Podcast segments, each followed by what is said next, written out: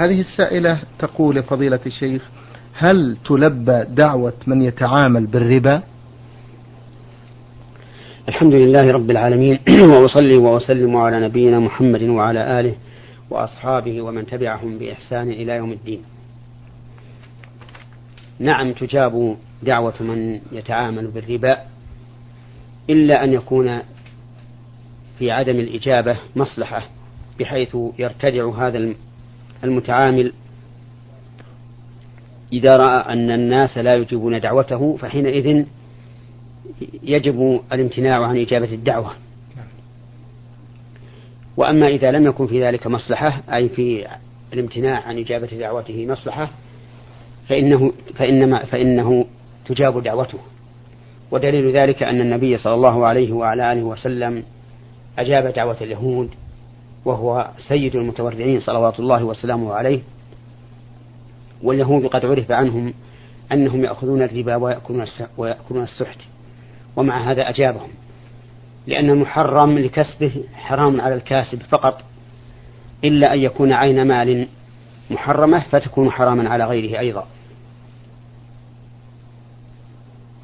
هذه هي القاعدة التي تجتمع بها الأدلة. ومعنى كونه محرما لعينه أن يسرق سارق مال شخص ثم يهديه إلى شخص آخر فلا يجوز للشخص الذي أهدي إليه وهو يعلم أنه مسروق أن يقبل الهدية لأن هذا هو عين المال المحرم. بخلاف ما كان محرما لكسبه فإن إثمه على الكاسب وإذا وصل إلى غيره بطريق مباح كان مباحا. نعم. بارك الله فيكم. هذه السائلة عائشة آه، تقول ما حكم مشط الشعر في شهر ذي الحجة قبل ذبح الأضحية لغير الحاج؟ إذا دخل العشر عشر ذي الحجة وكان الإنسان يريد أن يضحي فإنه ينهى أن يأخذ من شعره أو ظفره أو بشرته شيئا. لكن إذا احتاجت المرأة إلى المشط في هذه الأيام وهي تريد أن تضحي فلا حرج عليها أن تمشط رأسها ولكن تكده برفق. فإن سقط شيء من الشعر بغير قصد فلا إثم عليها لأنها لم تكد الشعر من أجل أن يتساقط ولكن من أجل إصلاحه. والتساقط حصل بغير قصد. نعم. إذا كانت الخادمة تربي طفل صغير معوق وهي مسلمة منذ صغره وتعود عليها هذا الطفل وأخذت تربيه مدة كبيرة تقوم بتغسيله وتأكيله والعناية به لمدة ما يقارب من عشر سنوات فهل يكون لها محرم ويجوز أن تسلم عليه؟ إذا كانت هذه المرأة غير متزوجة فما أحسن أن يزوجوه بها حتى تتمكن من كل شيء يصلح به أمر هذا الرجل. ولعل الله سبحانه وتعالى أن يقدر بينهما ولدا ينفعهما جميعا.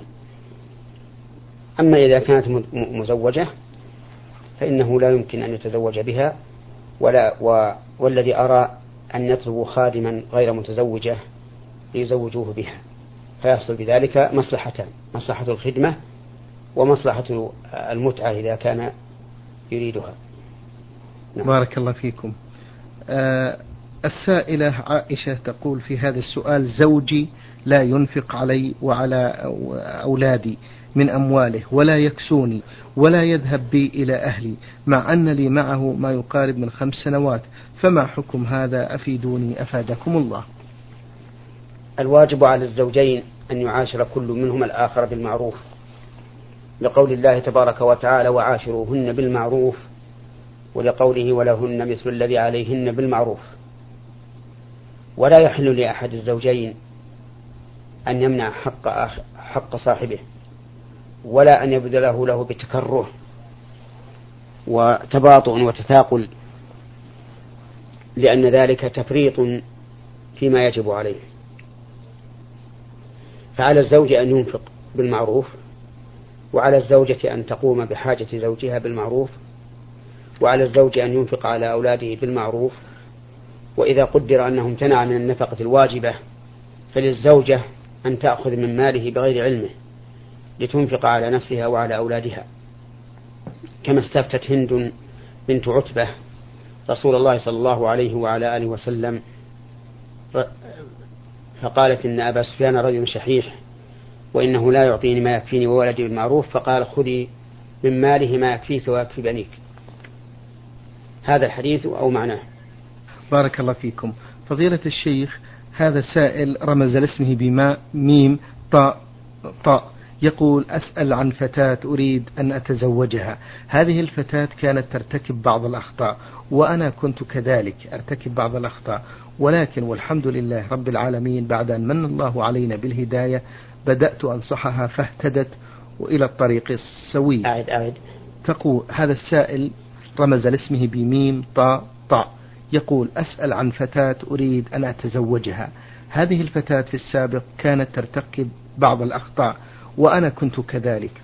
ولكن والحمد لله رب العالمين بعد أن من الله علينا بالهداية بدأت أنصحها فاهتدت واستقامت على الطريق المستقيم وأصبحت بإذن الله من العابدات الصالحات وصارت تصوم من كل شهر ثلاثة أيام وتتهجد وتصلي الضحى وأنا كذلك والحمد لله. فأنا أريد الزواج من هذه الفتاة وهي كذلك.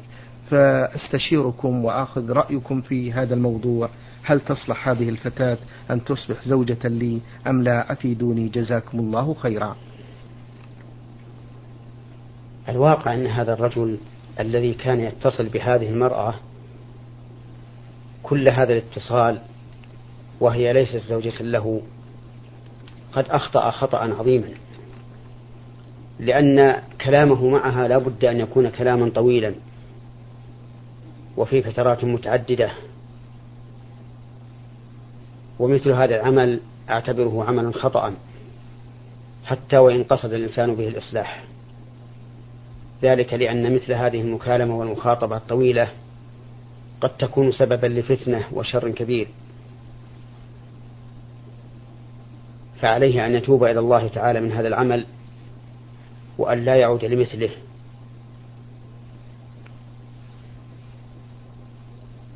وأما نكاحه إياها فإنني لا أفتيه بشيء نظرا لأنه لو لأننا لو أفتناه بشيء حول هذا الموضوع لكان فتح باب لغيره نعم. أن يفعل مثل فعله. فأقول عليك أن تتوب إلى الله وأن تستغفر الله عز وجل مما جرى بينك وبين هذه المرأة من المخاطبات التي لا أظنها تكون قصيرة ولا قليلة. نعم. بارك الله فيكم. هذا السائل فضيلة الشيخ يقول الذي رمز لاسمه بصاد ميم صاد جدة يقول بأنه يعمل في شركة ويذكر بأن المهمة التي يقوم فيها هي مراقبة دوام الموظفين الذي يربو ما الذي يربو عددهم عن المئة موظف. يقول وعند تأخر البعض أو الغياب عن العمل أقوم بخصم أجر ذلك الغياب وأتغاضى عن البعض الآخر دون تمييز بينهم. وذلك من باب المساعدة المساعدة ليس إلا دون علم الرؤساء بذلك. سؤالي هل علي إثم عند قيامي بخصم الأجر من البعض والتغاضي عن البعض الآخر؟ أم هل وهل علي أيضا إثم في خصم الأجر عن أولئك وترك أولئك؟ أرجو منكم الإفادة. أما خصمك على من تأخر أو تغيب فهو حق. ولا إثم عليك فيه بل لك أجر. وإن أصابك كلام بذيء من من خصمت عليه فهو زيادة خير لك وأجر. وأما كونك لا تخصم على من تغيب أو تأخر في الحضور فإنك آثم غير مؤد للأمانة. والواجب عليك أن تخصم على من تأخر أو تغيب أيا كان. سواء كان قريبا أم بعيدا وسواء كان غنيا أم فقيرا وسواء كان شريفا أم أو وضيعا يجب عليك أن تعدل بين الناس وأن تخصم على كل من تأخر أو تغير.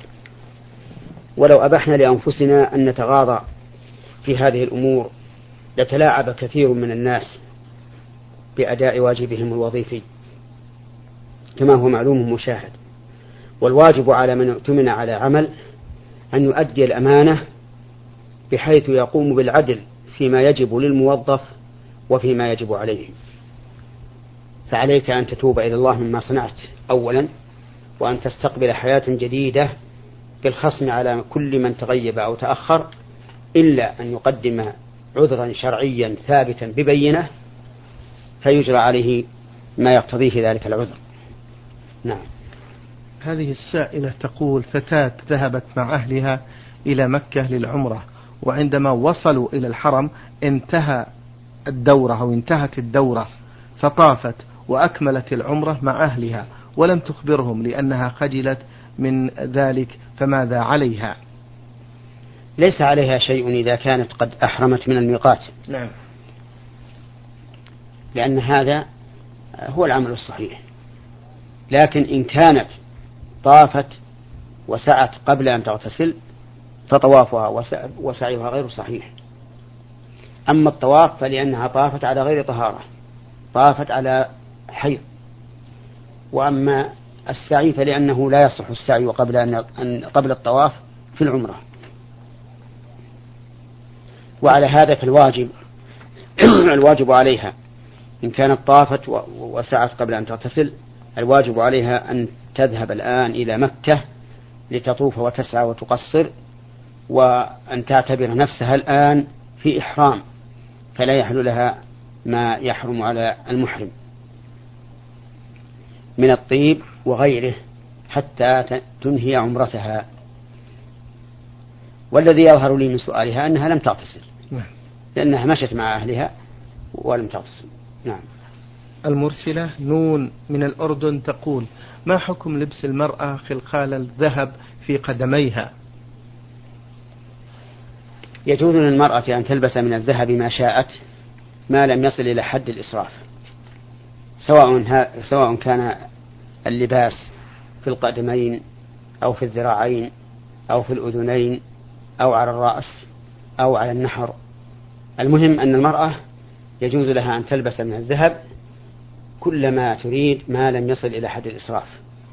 وكذلك لا تلبس من الذهب ما صنع على صورة حيوان كثعبان أو فراشة أو نحو ذلك فإنه لا يجوز لباس ما كان على صورة حيوان أو إنسان وكذلك لا يجوز لباس ما فيه صورة حيوان أو إنسان من الألبسة التي تلبس على البدن كالقميص والفنيلة وشبهها.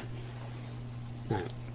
السائلة تقول سمعت بأنه يجوز للمرأة أن تعمل في البيع والشراء فهل هذا جائز مع التزام بالحجاب؟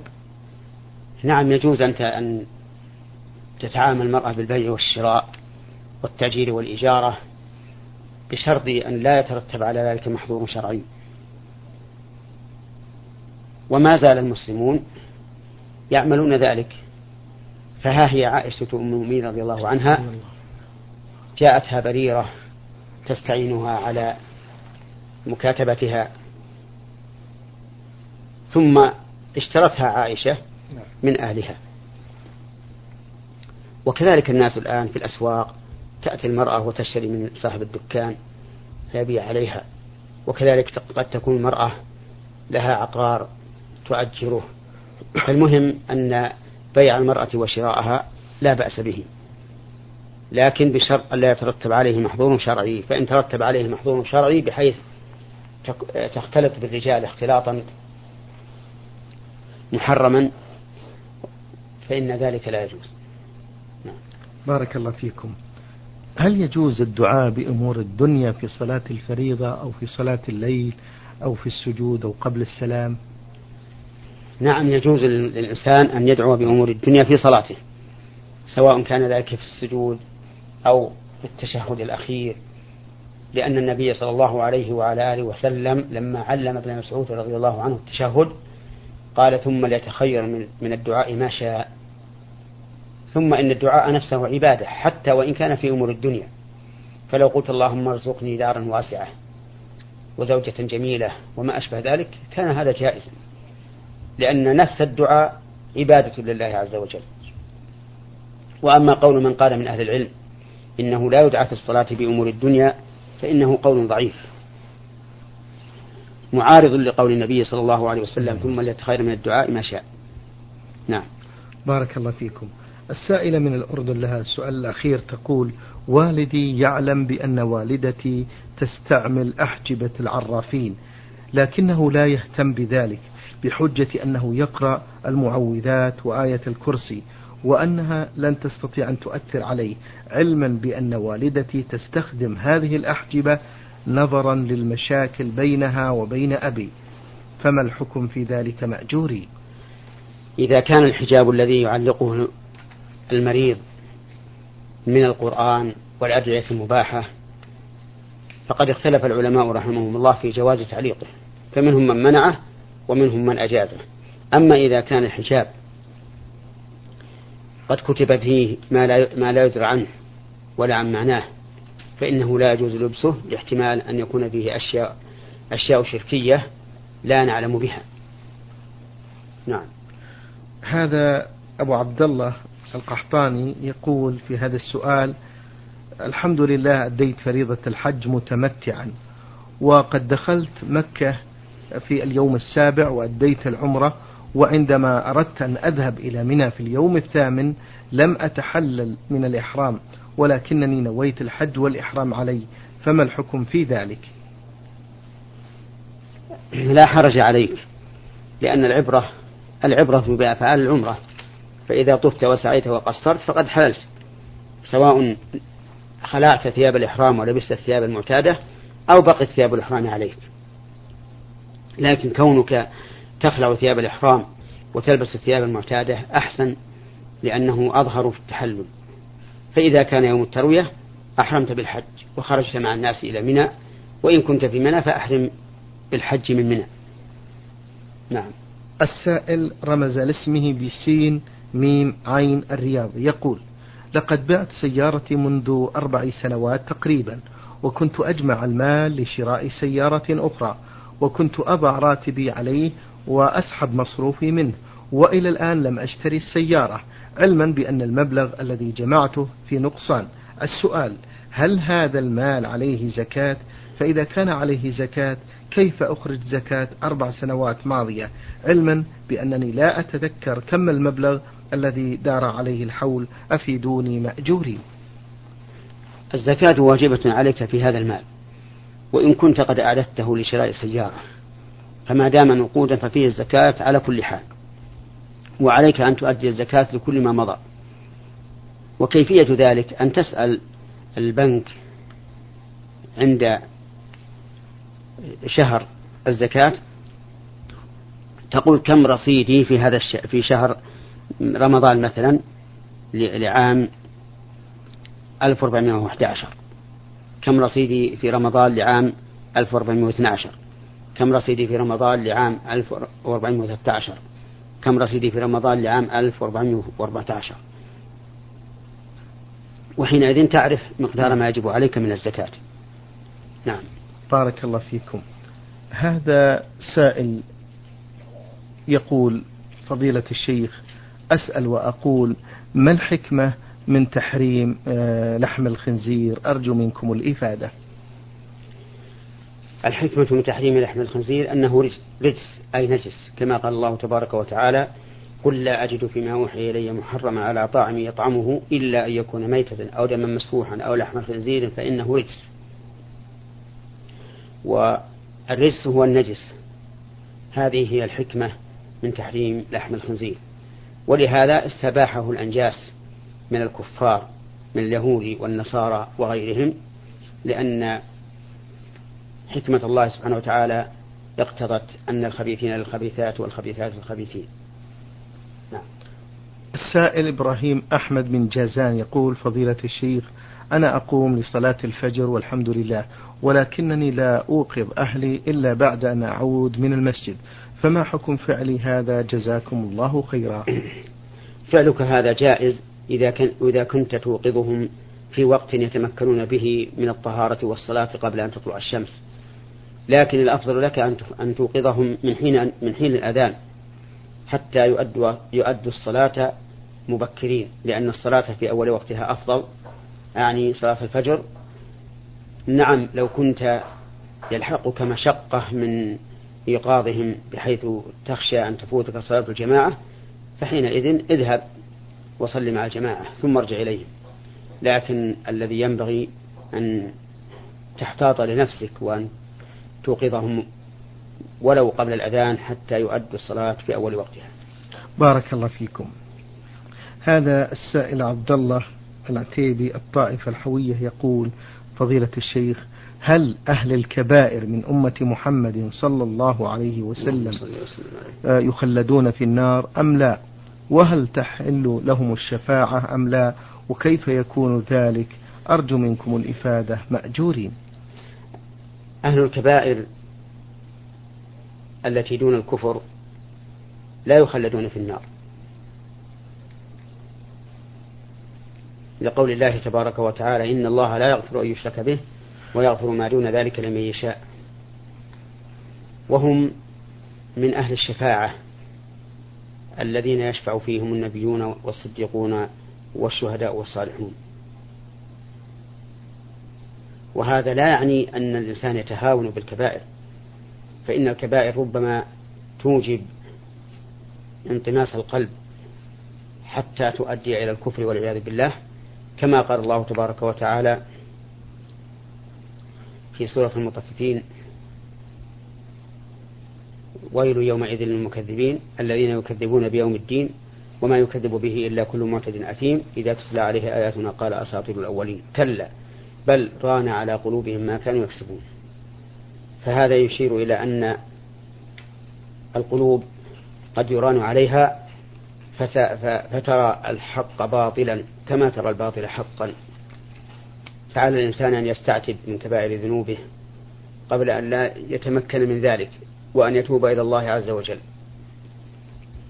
نعم. بارك الله فيكم. السائلة أم صالح تقول عند رمي الجمرات لم أستطع الرمي لأن لأنها كانت حامل وكان معي تقول والدي ورمى عني فهل علي شيء؟ رمي الجمرات كغيره من أفعال النسك يجب على القادر أن يفعله بنفسه لقول الله تبارك وتعالى وأتم الحج والعمرة لله ولا يحل لأحد أن يتهاون بذلك كما يفعله بعض الناس تجده يوكل من يرمي عنه لا عجزا عن الرمي ولكن اتقاء للزحام والإيذاء به. وهذا خطأ عظيم. لكن إذا كان الإنسان عاجزا كمريض وامرأة حامل وما أشبه ذلك فله أن ينيب من يرمي عنه. وهذه المرأة تذكر أنها كانت حاملا وعلى هذا فالرمي عنها لا بأس به. وتبرأ ذمتها بذلك ولا حرج عليها إن شاء الله تعالى. بارك الله فيكم. آه السائل يقول هل الأوصاف التي ذكرت للحور العين تشمل نساء الدنيا في القرآن فضيلة الشيخ؟ الذي يظهر لي أن نساء الدنيا يكن خيرا من من الحور العين حتى في الصفات الظاهرة. والله أعلم. ونحن نقول لأخينا السائل هذه أسئلة لا وجه لها. أنت إذا كنت من أهل الجنة ودخلت الجنة ستجد فيها ما تشتهي الأنفس وتلذ الأعين. ستجد فيها ما لا عين رأت ولا أذن سمعت ولا خطر على قلب بشر. وهذه التساؤلات في أمور الغيب هي من التنطع في دين الله. وقد قال النبي صلى الله عليه وعلى آله وسلم هلك المتنطعون هلك المتنطعون هلك المتنطعون. اصبر يا أخي حتى تدخل الجنة فإذا دخلتها فستجد ما لا يخطر لك على بال. نعم. بارك الله فيكم.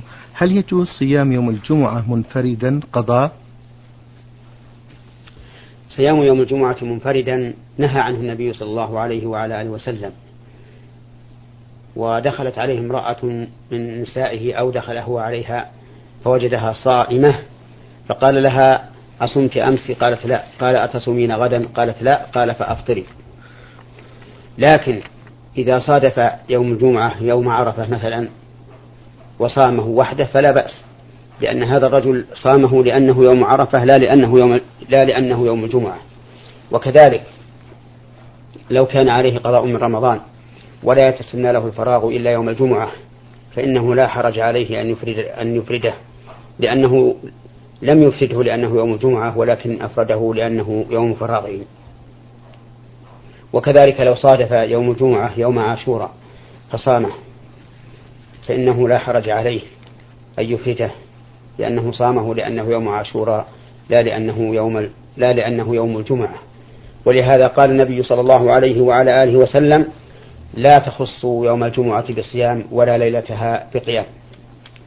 فنص على الخصوصية أي على أن يفعل الإنسان هذا لخصوصية يوم الجمعة وليلة الجمعة. نعم. بارك الله فيكم. نختم هذا اللقاء فضيلة الشيخ بسؤال لعبد الجواد آه، من العيون الأحساء. يقول آه، فضيلة الشيخ أنا مصري عمري في الثانية والأربعين. أعيش الآن في عبادة الله عز وجل وأعبد الله كما ينبغي أن يعبد وأصلي جميع الفروض حاضر وأكثر من النوافل ومن عبادة الله ومن قراءة القرآن الكريم ومن الخير عموما. مشكلتي يا فضيلة الشيخ بأنني لم أصلي ولا أصوم إلا بعد أن بلغت الثلاثين سنة. فماذا أفعل في هذه السنين التي ذهبت هباء؟ وماذا أفعل في صوم رمضان؟ وماذا أفعل في حديث الرسول صلى الله عليه وسلم؟ من أفطر يوما متعمدا من رمضان لا يغني عنه صيام الدهر. ماذا أفعل في الصلوات الماضية؟ وجهوني جزاكم الله خيرا. أحمد الله سبحانه وتعالى الذي هدى هذا الأخ فالتزم وعبد الله سبحانه وتعالى بقدر ما يستطيع. وأسأل الله لي وله الثبات على الحق إلى الممات. أما ما مضى